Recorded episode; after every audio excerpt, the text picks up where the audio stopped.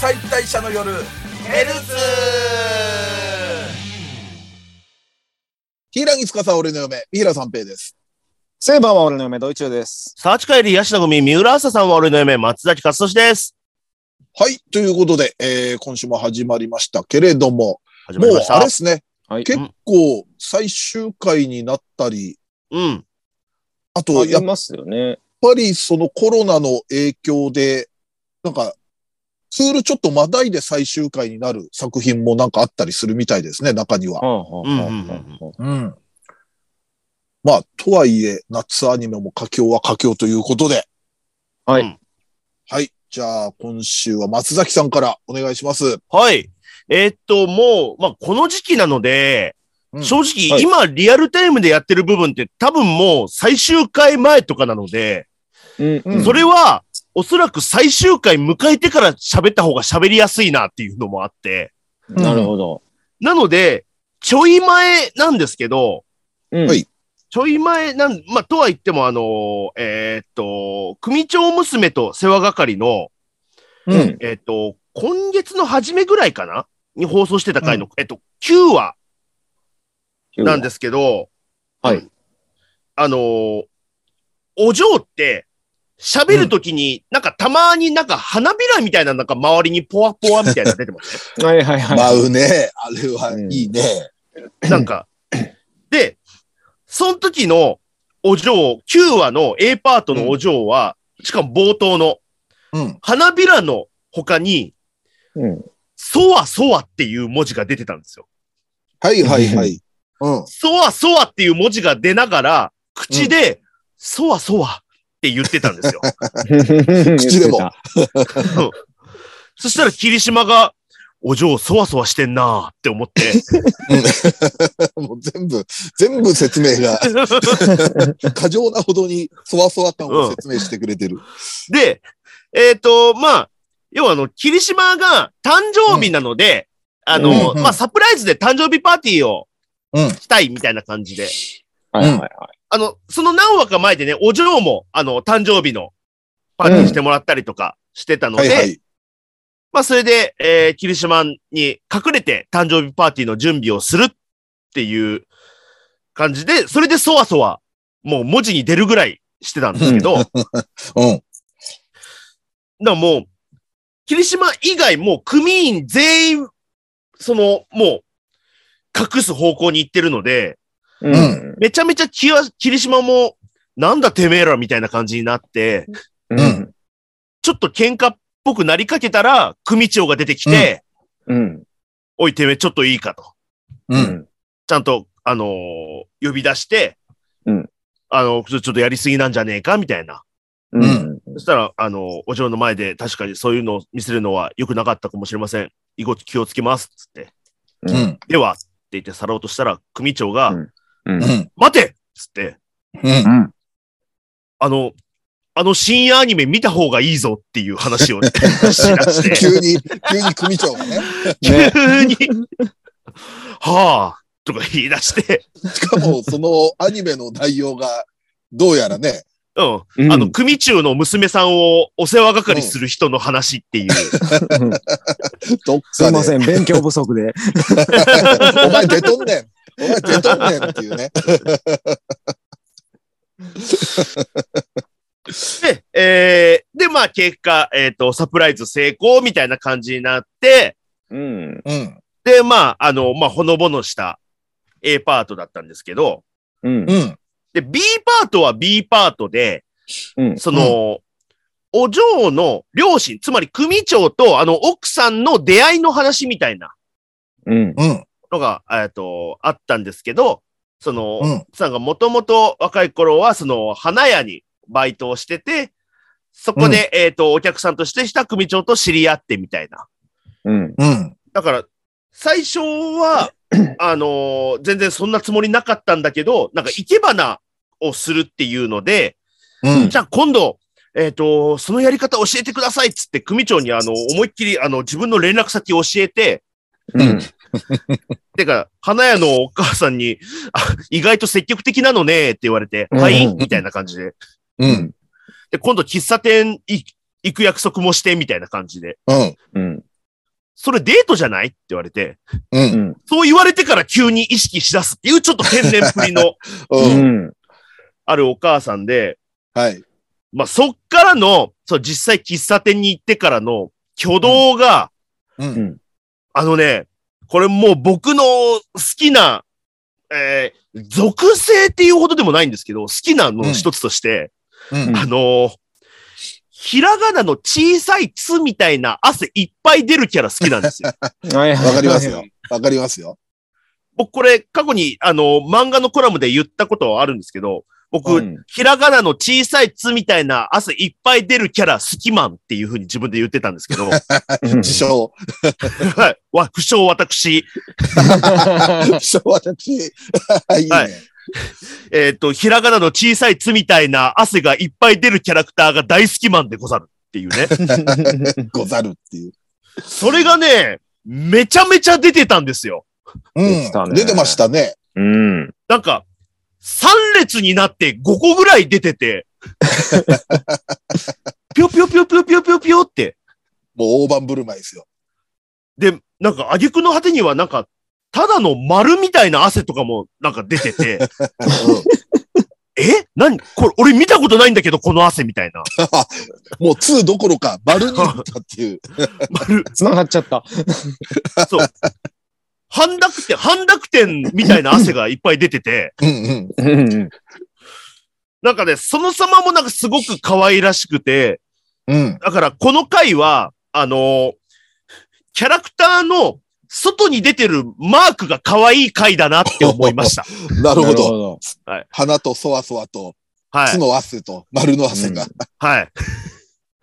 だから、その次の話数から結構、あの、シリアスめな話になってったので、そうですね。あうーん。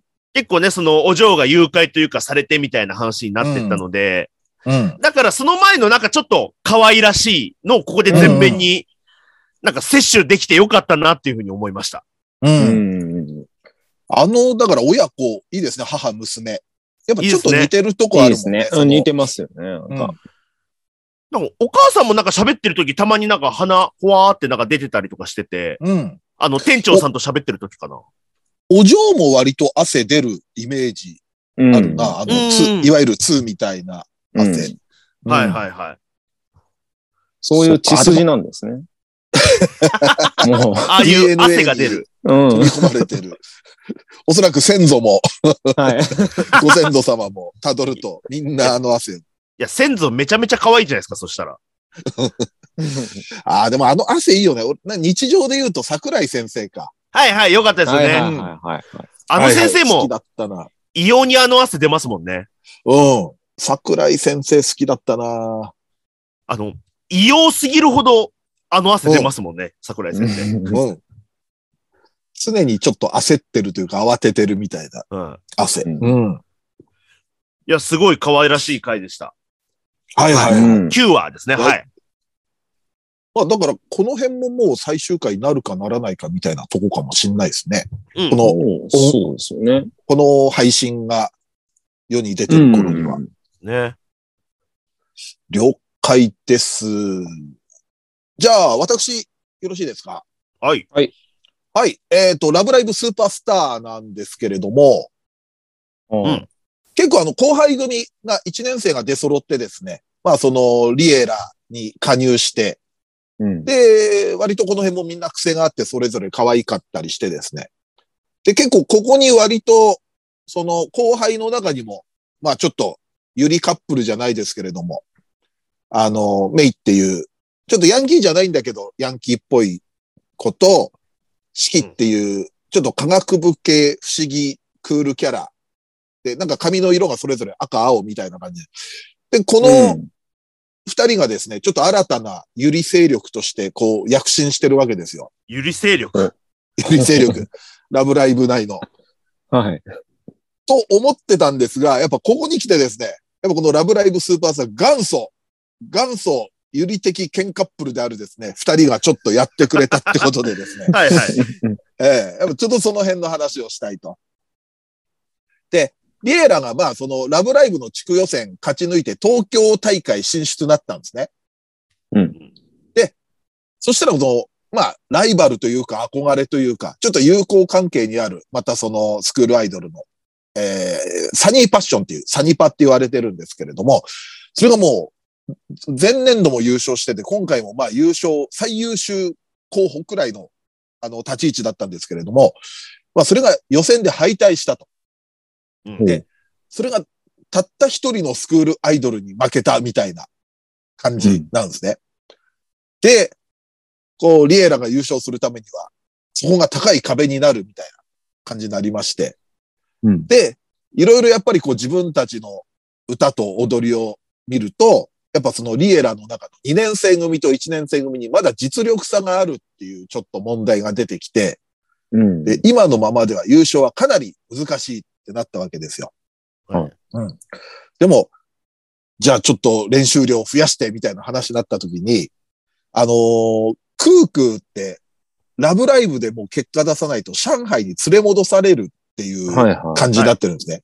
い。うんそれを、そのまあ、ケンカップルの相手であるスミレしか今知らない状態なわけですよ。うん。だから空空を上海にもう帰らせないためには、絶対に優勝が必要っていうのはもう、空空とスミレしか知らない問題なんですね。なるほうど。ん。で、まあちょっとその話が出た時に、まあ二人で一緒に帰るわけですよ。でも、スミレは全然逆の方向なのに空空についてくるわけですよ。うん。で、まあ、空空は空空で、なんでついてくるんですかみたいなことは言うんだけれども。はい。したら、その二人きりになった時に、 その、上海に帰らなきゃ問題の話を、すみれから振って、うん。で、みんなにちゃんと話した方がいいと、いう話をする。でも、空空はできないと。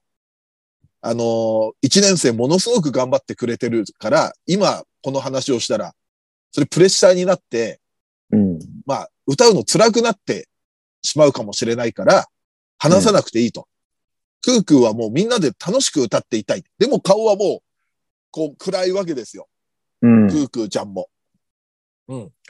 で、次の日なんですけれども、ミーティングで、スミレが、もう次のステージは、2年生5人だけで出ようっていうわけですほよ。で、決勝に進むには、もうそれしかない。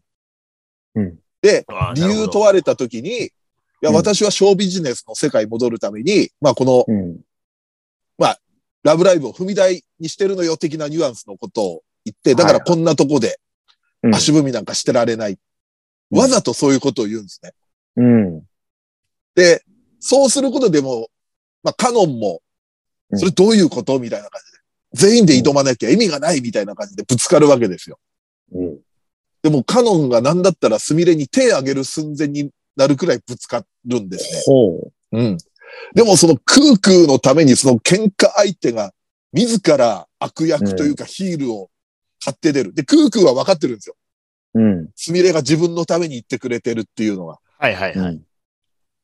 で、とりあえずその日は一旦ミーティング解散になるんですけれども、まあここでまたまあ1年生も1年生でけなげなんですよ。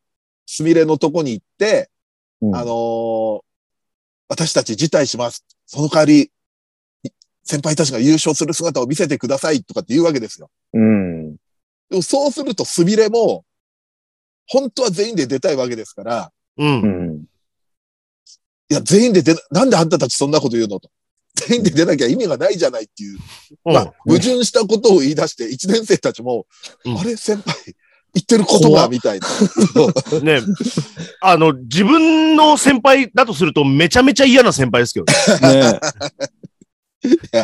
まあ、でもそれくらいスミレも揺れてるわけですよ。はいはいはい。自分でももう何言ってるかわかんないくらい。うん。うん。うん。で、そこに、まあ、クークーが来て、うん初めてその本心をぶつけ合うんですね。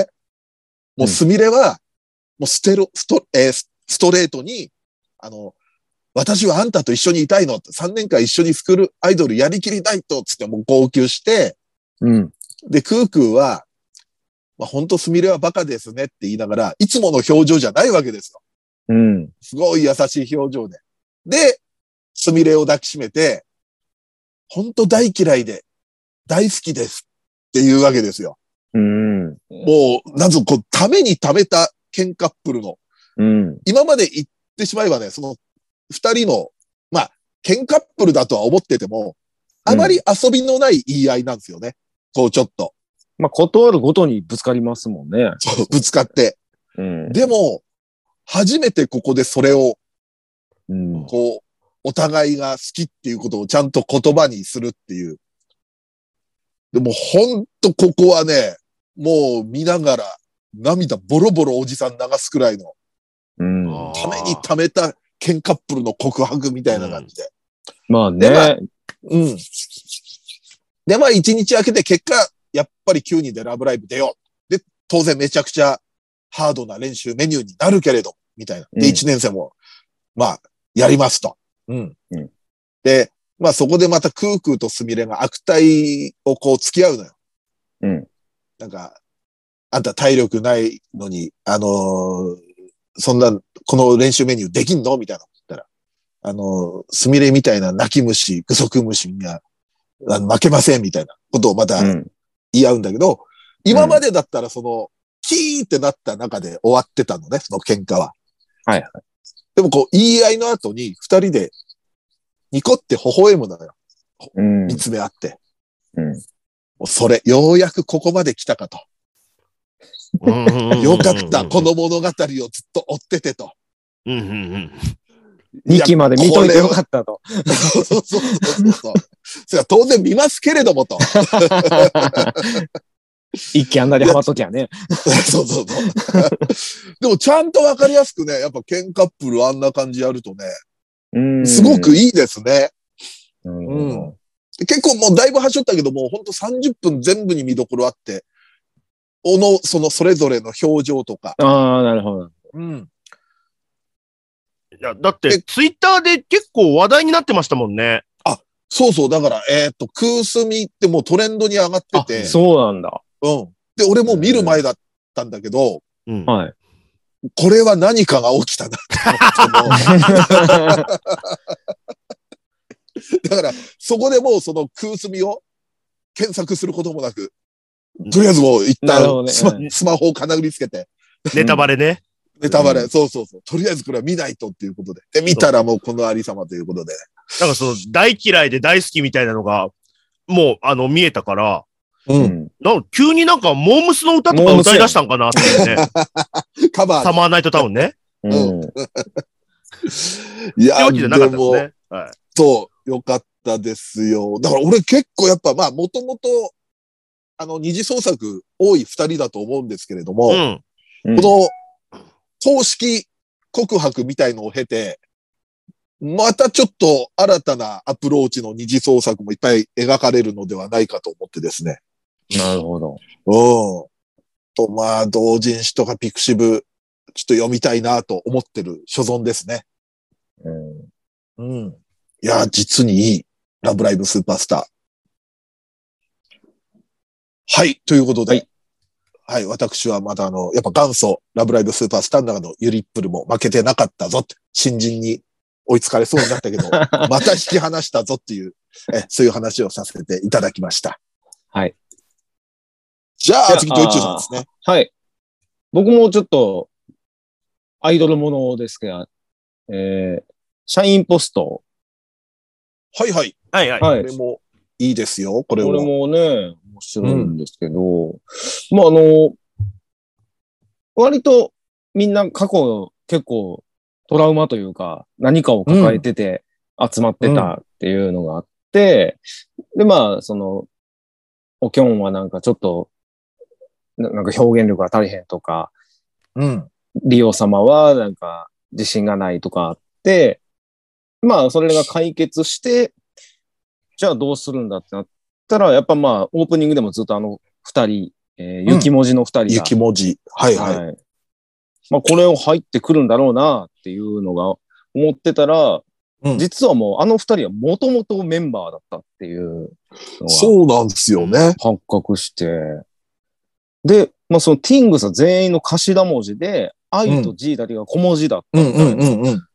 ああ、そう、そう言われたらそうか、みたいな。あれ結構気づいてた人って少ないよね。うまーでくすこう隠してるから。ねえ。うん。まあまあ入ってくるだろうとは思ってたけど、うん元メンバーはちそょっうそと。う、元メンバーだったとはっていうう。ん。だってあんな難しい名前の名字たちばかりや から、み、みんな下の名前で覚えてるし。 そうそうねだから、あれが、うあれがまたそういう、あれですよね。そのミスリードというか、ん。分からせないためうまの。いことやってくれてうんはいでもすごい、実は5人ですごくやってて。で、あの、ゆきねちゃんって子が、まあ、うんリーダーとしてすごい引っ張ってた。うんでも、突然、二人はもう、もうあんたたちとは関わらないから、みたいな。うんもうこれからは私たちはライバルだから、みたいに抜けてしまったっていうので、うん。なん、なんだよはっきり言えやって思ってたんです けど。ドイツ視点では。はい。 実は、あの、うんまあ、主人公の春が、 うん。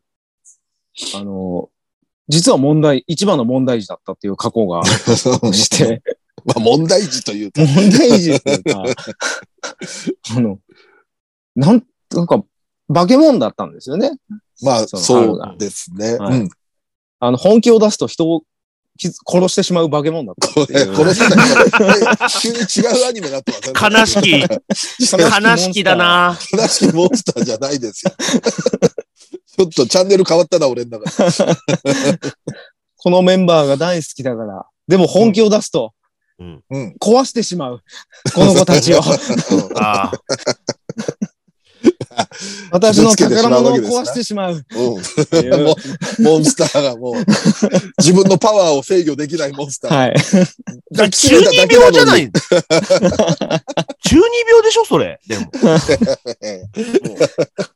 まあ、実際はそのなんか昔もともともう今や有名なアイドルの中のメンバーだったと、春は。うんで、うんそこでまあそのセンターオーディションみたいなところでもう本気やったらもうアイドルの才能がものすごいある子で、うん実際もうフルパワーでやったら、そのうん親友だった子が、うんどうして私は春みたいになれないのっていうのを号泣してるのを見て、うんうんうんうんあ、そっか、私が頑張れば頑張るほど人を傷つけてしまうんだって。うんだからみみんなを笑顔にしたいアイドルの社員ポストを目指してたはずが、おで、おでは、化け物だから、お前、お前、シャインポスト見てる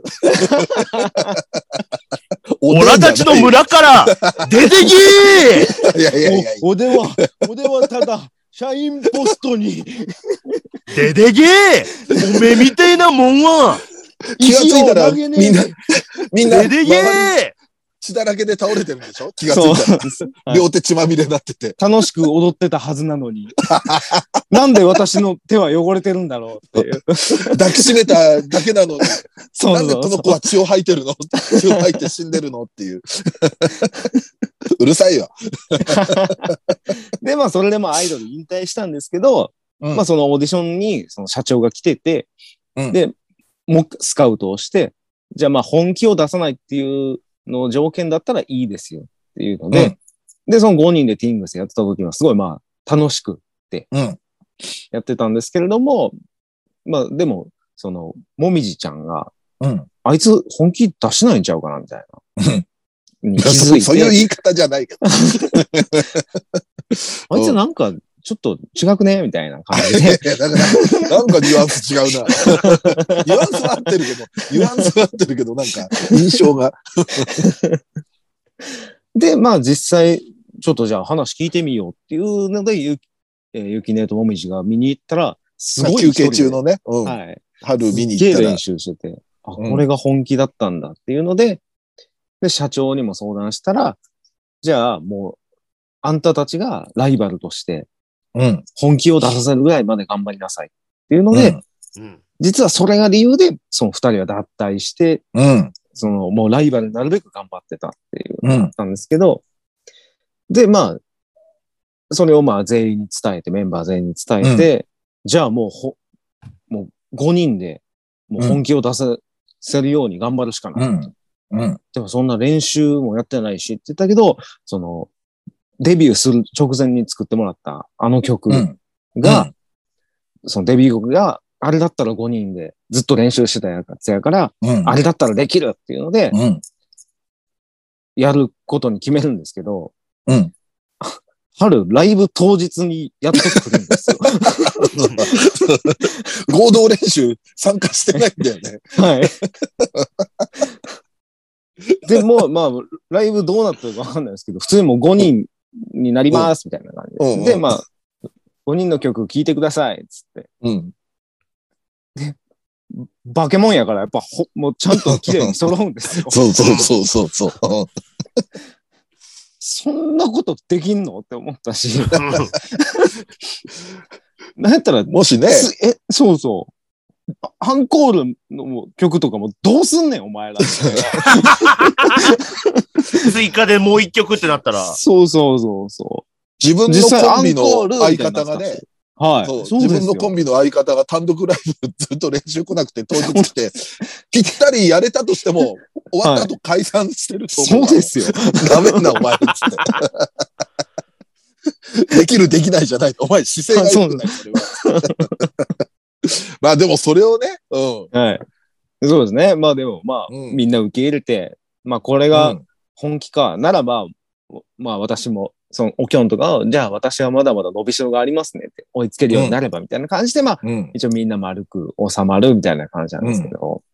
いや、すげえ、ああ、なるほど。まあ、これから多分まあ最終回に向けて中野サンプラザに向けてか、みたいなのをもう思いながらも、ちょっとやっぱゆきねちゃん可愛いなっていう のが、は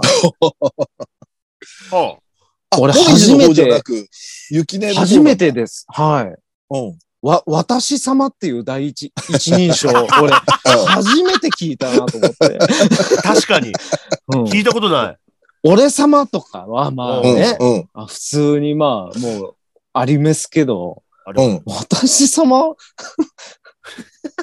あ、キャラ作ってるんですけど、うん。はいにしても、そこにたどり着くんすげえな、こいつって思って。そうそう。まあ、僕はでも、その、なんか、うん私様っていうのを聞いたときに、あの、昔あの、ミスターポーゴっていう悪いレスラーがいたんですけれども、はいあの、自分のことをはい、大ポーゴ大王って言ったのをちょっと思い出しましたね。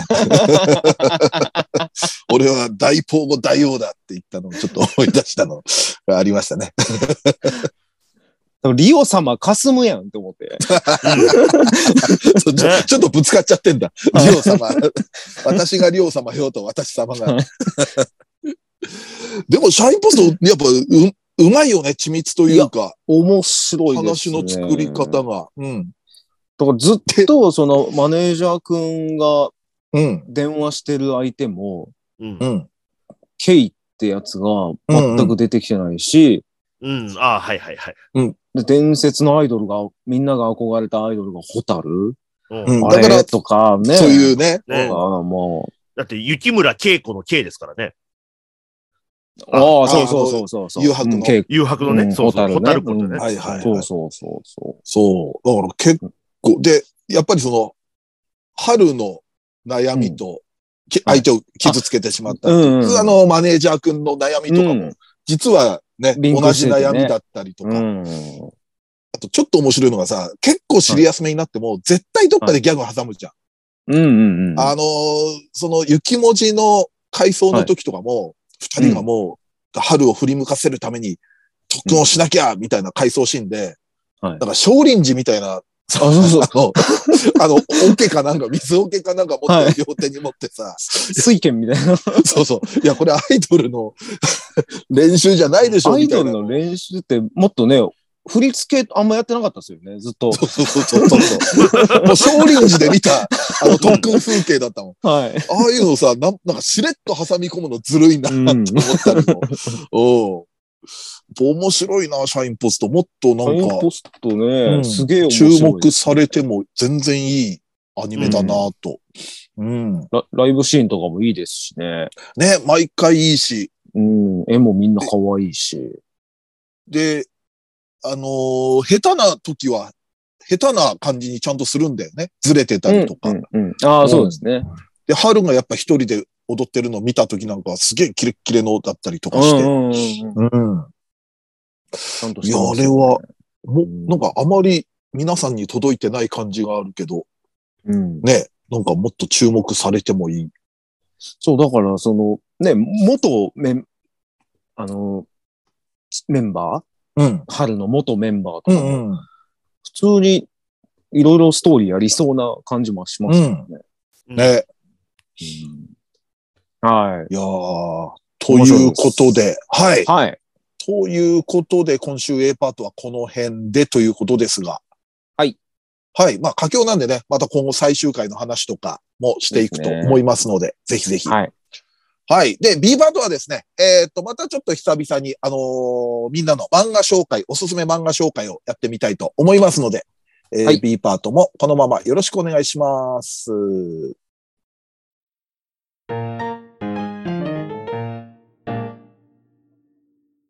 二次最適おすすめ漫画紹介。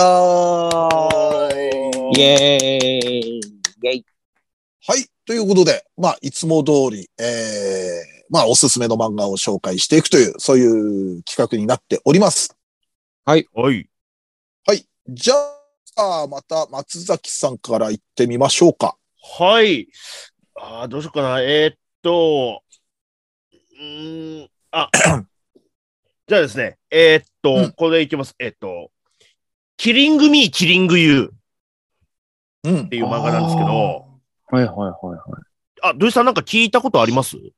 聞いたこと、確かね、あー、なんか、五十嵐ひろみさんに面白いよって昔言われたことあったと思います。そうなんですおよ。うあ の、この漫画の PV を作者さん自身が作られてて、うん、うん、うん。それにまあ、えっと、主な登場人物、男女一人ずついるんですけど、その女性側の声を、うん、確か五十嵐さんがああ、そうなんだ。おお。当てられてるんですけれども、はいはいはいこちらですね。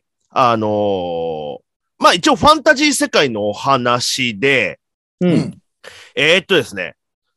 まあある日、突然その星に隕石が降ってきて、もうその星のほぼ全ての生き物がもういなくなってしまったというはいはい。世界で、うん。で、この、まあメインとなる二人、男女二人が、えー死なない体になってしまったと。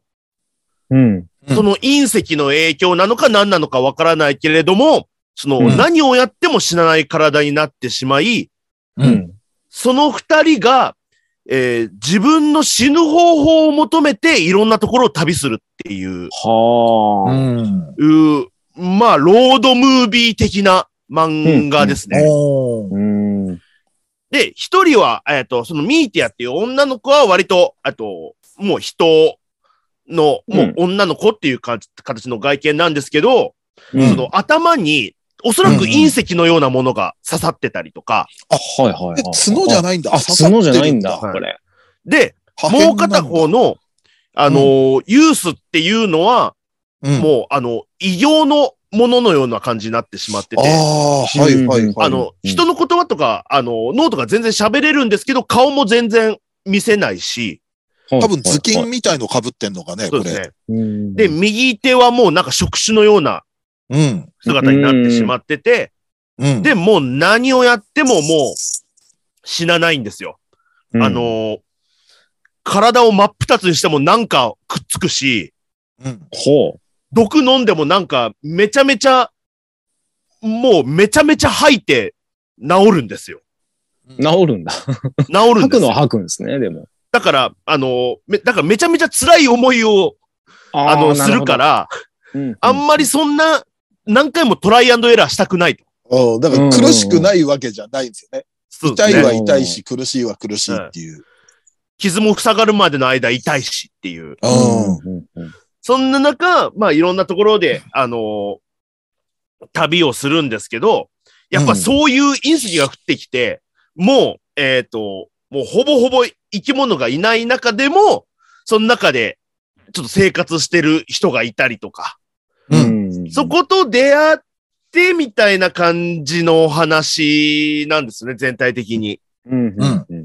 ただ、えーそこで出会った、そこの村でのお話が、あと、まあ、幸せな結末を迎えるかっていうと、意外とそういうわけでもなくっていうような感じが、うんこれだから他の作品で例えるのあんま良くないかなと思うんですけど、あの、うんキノの旅とか、はいはいはいはい。魔女の旅旅とか、んう。ん。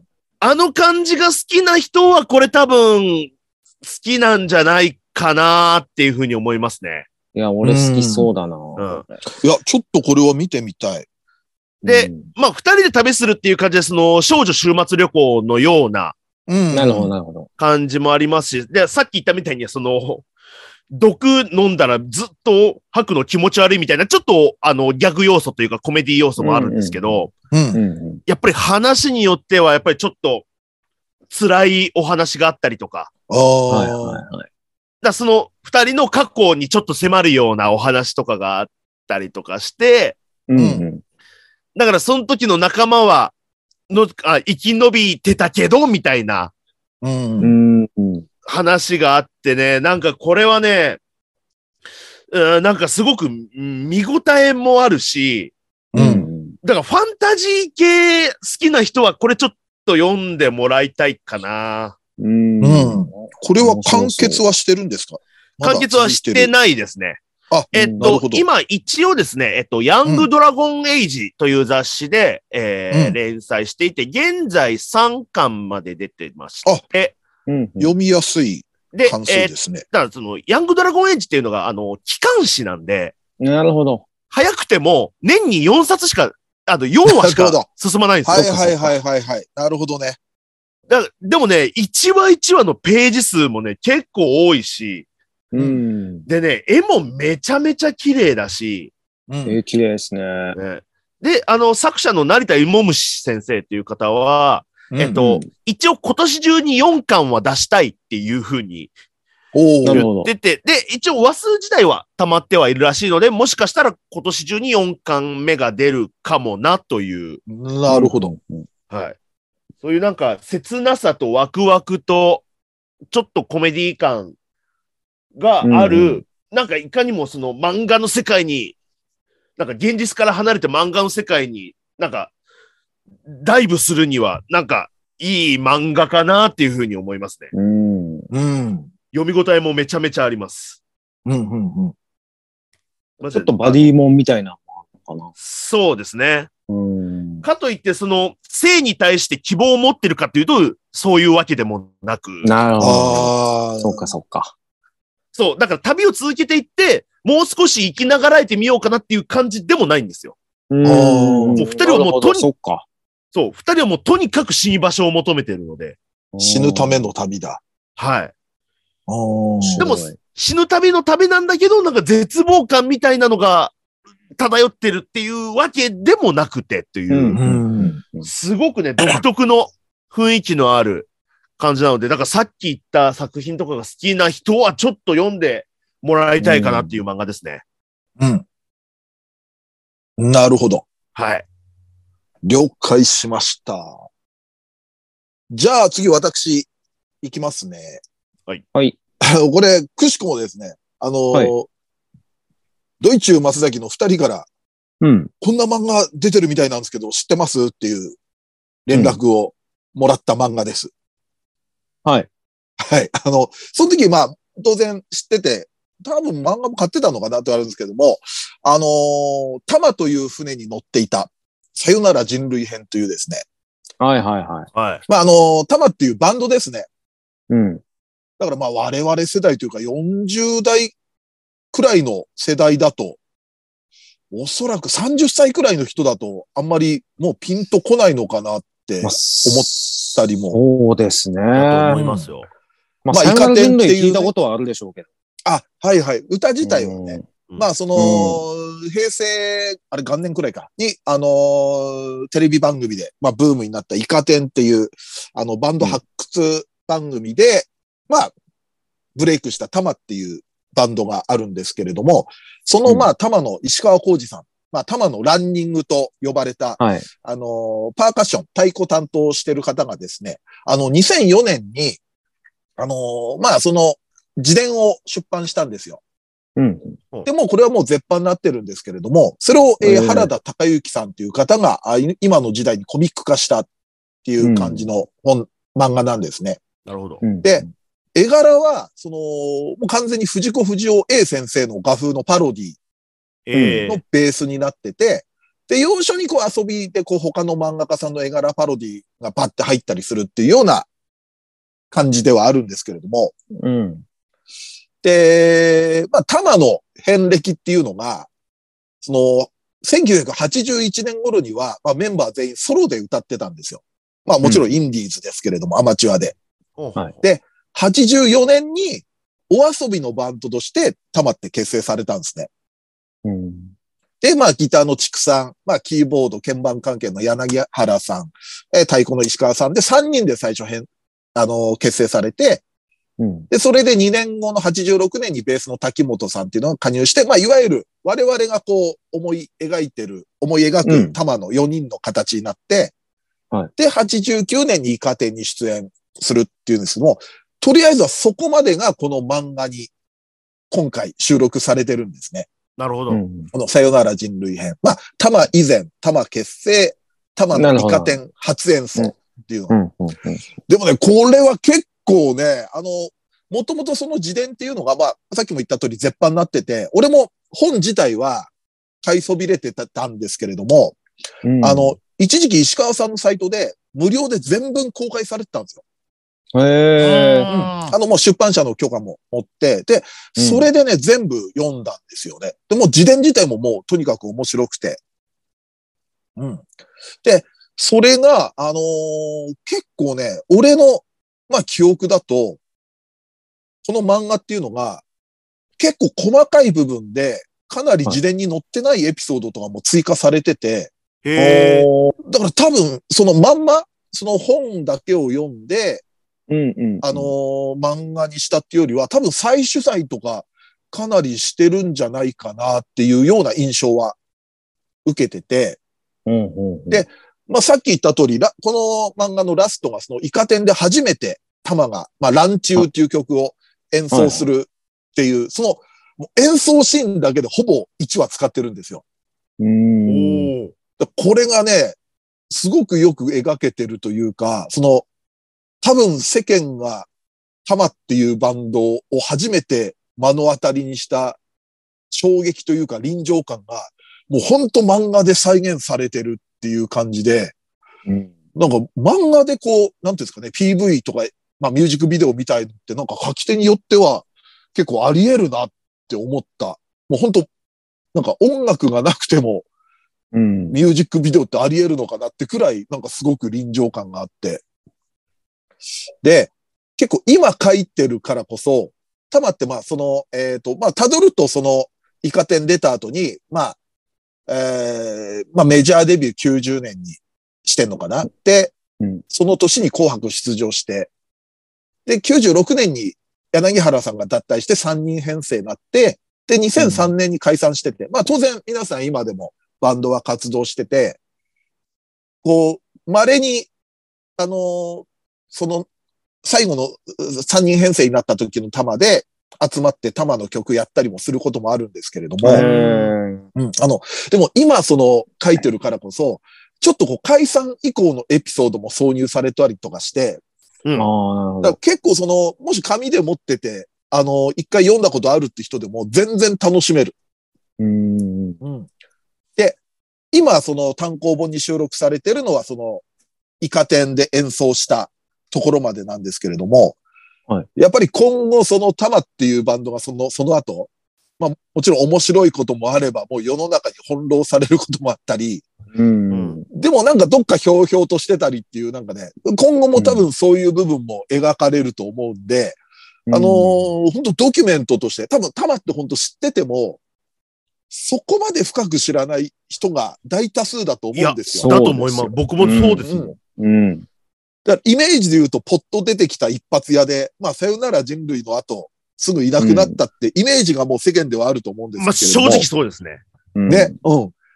でも、もともとそのイカ天出るまでに長くやってて、で、それ以降ももちろんやってて、で、やっぱ、玉の売れ方ってちょっと憧れるのが、やっぱりこう、とはいえイカ天とか出たことで、知名度はかなり広がったわけじゃないですか。だからはい本人たちも、あれがなかったら、まあ今でもバンバイトしながらバンドを続けてるか、もしくは辞めちゃってるかもしれないから、やっぱりあれはあれで、あの、すごく自分たちのためになったっで、タマすごいのが、ブームってすぐ終わると思ってて、うん。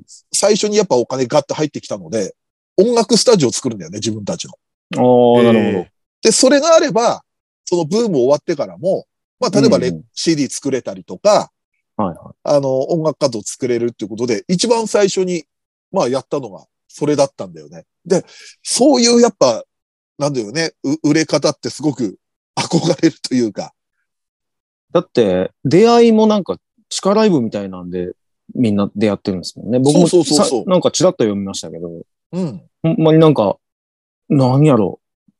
これは芸人にしかわからんけど、ほんまになんか阿佐ヶ谷の区民センターみたいな とこでライブやって、そうそうそうそうそうそう。でも、行きゃ出れるみたいなライブで、うんお客もでももうほとんど関係者しかいないような、はい。うん、飛び入り参加 OK のライブでみんな出会って、うん。で、ベースの人が入ったのなんかも、はい対バンして、お互いがファンになったのね。お互いを。あーあ、いいね、このバンド、この人って。でもうちょっと音楽性を広めようと思って、ベース募集したら、うん。応募があったのがその滝本さん一人だけだったの。うんでもその時、滝本さんまだベース、あの、弾いたことなくて、ギターはやってたんだけど。で、なんで応募したのかっつったら、いや、玉って3人で完成してたから、あの、うんそこに変なベース入って形壊れるの嫌だから、それだったら自分が入って形を守ろうとしたって いう、へえ。おーそういうね、かっこいい。でもみんななんかそれぞれ歌ってて曲も作って詩も作そうっでて、すよね。結構、うんまあ、方向性というか、そういうやりたいことが共有できててっていう、すごい奇跡的なバンドでね、うんうん。だからこれは結構その玉のイカ天前後の話とかを、うん、すごく興味深く見れると思うんですよ。僕とか割とまあ、浅いしファンですけど、うん。え、絵柄が俺すげえ合ってるなって思います。うんうんうん。うん。ね、あのー、玉を描くならこの絵だなってそうそう。思いますよね。藤子先生の、藤子 A 先生のなんか絵柄で、うんすごくなんか、そうだよね。あれ以外だと、ちょっとこちょっと違うと思う、う。物語かどっちかが浮いちゃうような、うん。ちょっとちぐはぐなりそうだけど、ややっぱこ A れ先が生の絵が、うん。俺がこの漫画のこと知ったのが、うんあ、の、えっ、と、横浜のネイキッドロフトっていうライブハウスの、はいはいはい。なんかスケジュール、なんかぼーあっそうそうそうとそう見てたら、これの、要は出版イベントっていう、みたいなのをやるって書いてて、はいはいはいはい。なんか漫画のことを喋るトーク、そう、作者さん招いてみたいうんなうんイベントの流れみたいなんですけど、うん。それにその、石川さんもその原田先生も両方出られるみたいな。でそうそ。石川さん歌うみたいううん。な書書いてますね。で、これね、その、俺、紙でなんで買ったかっていうと、最初やっぱりこう、今ちょっと荷物を増やせないから、うん。電子で買おうかなとも思ってたんですよ。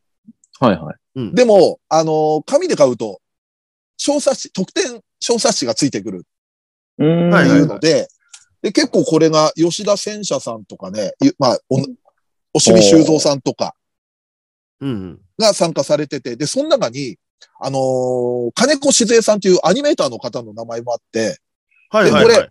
10年以上前に、あの、謎の彼女 X のイベントがロフトであった時に俺司会やらせてもらって、その時の、はいあの、まあ、ゲストというか、登壇者も、にいたんですよ、金子さんが。はあはあはあはあでそれでね、なんかあのーあ、金子さんだと思って、まあ、小冊子ちょっと読みたいなと思って買ったんだけど、でもこの感想をつぶやいたおかげで、あの、その金子さんと10年ぶりにツイッターで再会できたりとかもしてね、えあ、金子さんもタマファンだったんですね、みたいな感じで。うん。まあちょっとそういうのもね、ちょっと個人的にはあったりして。で、今あの、ウェブコミックアクションで、多分今うん月1くらいの連載ペースだとは思うんだけれども、まあ、うんそこで連載してるので、まあちょっとそこは無料でまず読めるので、あの、ちょっと軽く読んでみて、まあ、興味ある人いたら、もうこれは本当買って読んでほしいし、ちょっと漫画と同時にタマは今からでもいろいろ CD とか、ね、本音当聞いてもらいたいなと思うので、うんちょっと私今回は、このタマという船に乗っていたさよなら人類編というのをちょっと紹介させていただきました。じゃあ、はい、私は、まあ、三平さんをご存知だと思いますけれども、うんえーっと、サンダはいはいはい。チャンピオンで連載してる。チャンピオンで連載して、板垣パル先生の、えー、ビースターズ終わって始まったパル作先生の品はい、はい、はい。なるほど。なんですけれども、いや、まあまあ、だから、結局やっぱビースターズがデビュー作であんだけ当たって、うん。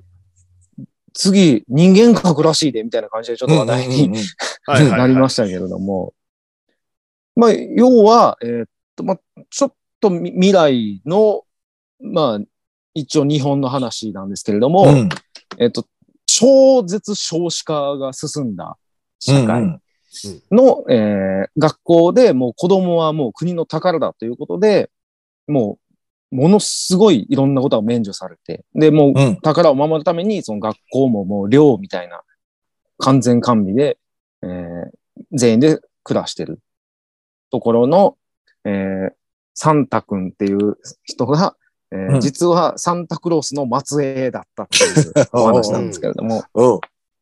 赤い服を着てしまうと、えーうんっと、白い髭のおじさんになってしまうって いう、がたいのいいおじさんに、筋骨隆々のね。リュウリュウの、なってしまう。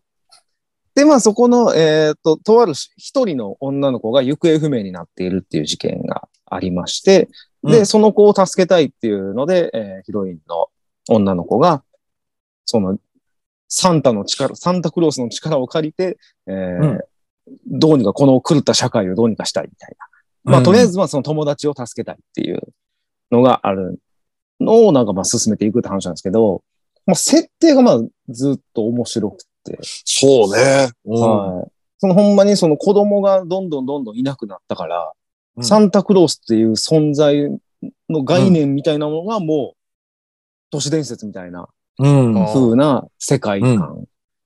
で、それに伴って、もう、街のケーキ屋さんとかも、もう子供がいないから、そんな店やっても流行らへんからっていうの で、もうどんどん店じまいしていってるってうんなるいうほど世界っていうのが、まあやっぱりちょっと、ビースターズ的な、ちょっとミステリー要素みたいなのもうん。ありつつ、誰が悪いんだろうみたいなのも、いろいろなんか考察のしがいもありそうな感じのうん。やつなんですけど、まあ、面白いですね、これなんか。うん。徐々に徐々に出てきて、結構最初の方はギャグっぽかったんですけど、うん。うん。うん。なんか、そのサンタの力を試すために、ヒロインが体に爆弾巻いて、教室ぶっ飛ばすんですけど、うん。サンタクロースは煙突に入るから火に強いっていう設定でなんとかなるんですよ。とんでも理論。はい。なんかね、ちょいちょいそんなんも挟んできて面白いんですよ。なんか、んサンタクロースは子供の嘘が見抜けるっていん。う。うん。その誰かが嘘ついてると、周りのものがガチャンと落ちる。うん。ななんでかっていうと、サンタクロースが、えーは、いい子にしかプレゼントをあげうない。ん。うん。うん。夜寝てるところにこの子に物をプレゼントを枕元に置こうとしたのに、この子が悪い子で嘘つきな子だと物が落ちて、その物音で起きてしまうから、サンタクロースは嘘がわかるんだっていうなんかほう設定とかも。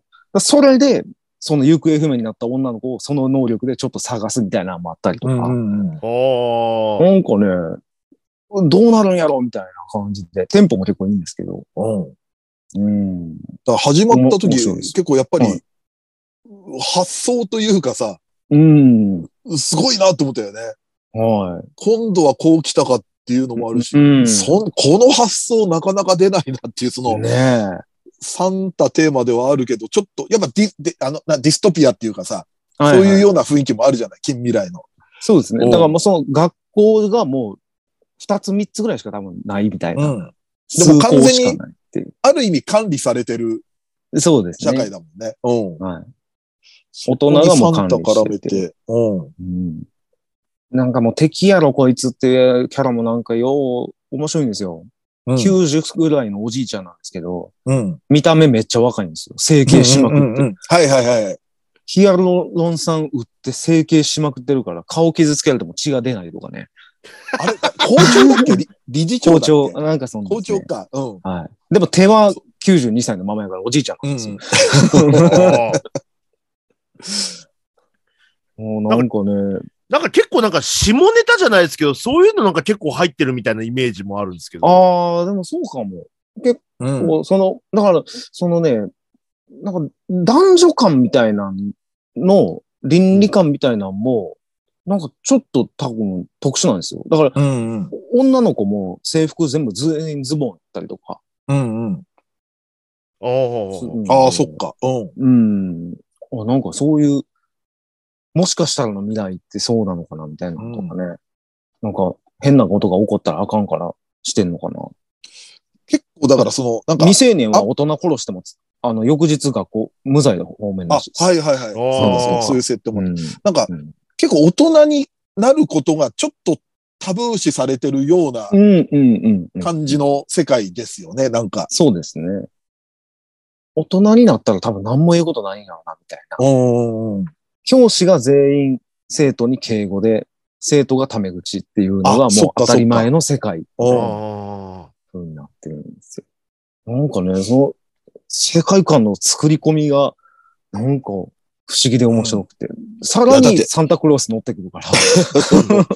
そう、だからサンタなくてもなんか成立するような物語ではあるんだけど、さらにそこにみたいのあるよね。うん。だからビースターズも割とそうじゃない。その、 そうですね。動物の。動物のうん世界だけでも、なんか、やれそうだけど、そこになんか、うんね、一個、またこう、設定乗っけてくるっていうか、その、の。肉食のはいはい、はい。タブー、肉食動物の、肉食のタブーだったり、うん。うん。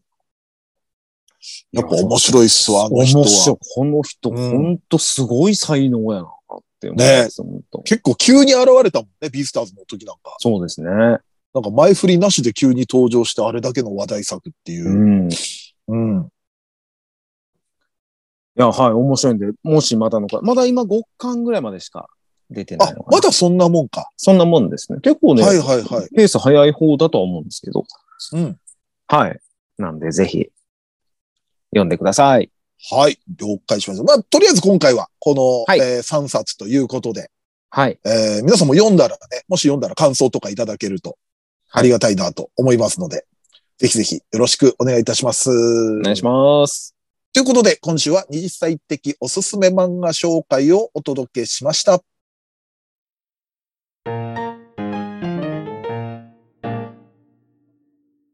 はい、エンディングです。はい。はい、じゃあ、ツイッター読んできますね。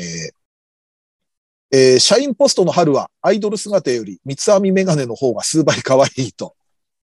あと、ちょっとこれわかるな。おっしゃる通りですね。うん。あうんれは、あれは三つ編みメガネ可愛いな。うん。あれで結構ね、活発だっていうのもいいですよね。そうですよね。うん。さあ次、えー2022秋アニメ期待作を語ろう。ラブライブスーパースター、えー2期9話。スミレがクークーのために悪者を演じるも、こらえきれず泣き出したところをクークーが優しく抱きしめて、大嫌いで大好きですと囁くシーン最高でした。エンディングがデュエットで終わるのも、今回が2人に焦点を当ててるという制作者の意図を感じました。あ、なるほエどンディンねグ。そっか、2人だけのデュエットだったんだ。ーそういうのいいですよね。ねえ。うん。いやー、これは良かったです。さあ、そして次。邪神ちゃんドロップキック X 最終回。 ほぼ、ほぼ内容がなくて良かったわ。二次祭でドイチュー氏も言ってたけど、弱ってる時はこういうのでい いんだよいや、そうそう。ほんとそうな。 よ。ん。しんちゃんで急展開いらないん だよ。確かに。俺もね、最終回ね、あの、はいがっつりちょっとまだ見れてないんだけど、チラッと見たらね、とりあえずなんか邪神ちゃんが干物になってたのはなんか、干物とかミイラになってたの は、チラッと目に映ったんで。うん後で改めて見て、改めて、あ、内容なくてよかったなと思う。思いた最いと高。思います。はいはい。ということでですね、今回ちょっと割と少なめで、はあのこんな感じだったんでありがとうございます。はい。またちょっとね、いろいろいっぱい感想をつぶやいていただけると嬉しいので、はいよろしくお願いします。お願いします。はい。さあ、そして、えーニコニコチャンネル二次祭のアニメ実況は、えー月2回配信で、えー月額550円で、えー登録できますので、えー過去の生配信のアーカイブも、えー、すべて見れますので、よろしくお願いいたします。お願いします。ちょっとね、10月がもしかすると生配信が難しいかもしれないんで。そうですね。はい。ちょっと期待してた皆さんがいたら、ちょっと申し訳ないということで。まあでもその分、過去、アーカイブなど見ていただけると嬉しいので、よろしくお願いします。お願いします。えーこのラジオはツイッターでの感想と宣伝を求めております。ラジオを応援したいなと思われましたら、番組を聞いての感想、オタク話など何でもツイートしてください。ツイートする場合は、ハッシュタグ、ひらがなで二次祭をつけてください。ツイートは番組内で取り上げますが、ツイートの場合は基本的にお名前は明かしません。この番組のリスナー数、知名度を増やすため、番組関連の話題をバンバンツイートしてください。そして、二次祭メンバーへの質問はメールで募集しております。質問のほか、B パートでやってほしい企画のリクエストなど、嫁といるとこ見ましたよのコーナーでは、先日、お嫁さんとどこどこでお見かけしましたが、何をしてたとこだったんでしょうかという、嫁と一緒にいたのを見かけた場所を募集しております。投稿は二次祭ヘルツメールホームまで送ってください。こちらは随時募集中。質問が溜まった頃にコーナーをやりますので、よろしくお願いいたします。さらに番組 CM スポンサー募集、イベント出演や番組ゲスト、MC 仕事等の二次元再大社の夜としての出演以来、二次祭ライブの運営をしていただける企業、事務局などありましたら、二次元再大社アットマーク yahoo.co.jp まで送ってください。メールフォーム URL、メールアドレスは二次祭ヘルツのブログでも確認できますので、よろしくお願いいたします。はい。そしてノートの投げ銭は随時受付中ですので、皆さんお気持ちばかりの投げ銭よろしくお願いいたします。お願いしましす。てます。そんな感じで、第352回二次祭ヘルツ。お相手は、三平三平とドイチューと。松崎勝利でした。二次祭ヘルツヘでルツでし。したた。はい。OK です。はい。うんタマのやつは、もう、即送ったら、あ、してるしてるってすぐ入ってきました、 ね。そう。で、そっから、それ多分ね、ドイツと個人的なライブ個人りで取やりりまししてたて、ね僕もなんか、ほんま、うん、ツイッターかなんかで流れてたのかうんな。で、読み、何話か読めたんで読んだだけだったんです。でちょっと経ったら、松崎からもこれ知ってます、はいって来たから、ああ、届いてるなと。俺の玉突き届いてるなと思って。届いてます。 すぐ知らせなきゃと思いましたもん。 俺も松崎も多分。うん。したらこのおじさん案の定、読んでるっていう。まあよかったよかった。さすが。うんうん。そうそう。ね。まあそういう、実は裏でも情報交換はしてるという。オタクですからね、俺たち。 たまたまにあるよね。はいだから桜玉吉先生の新刊出たら大抵ドイツとこれあそうです。 出てたよみたいなのもあるしね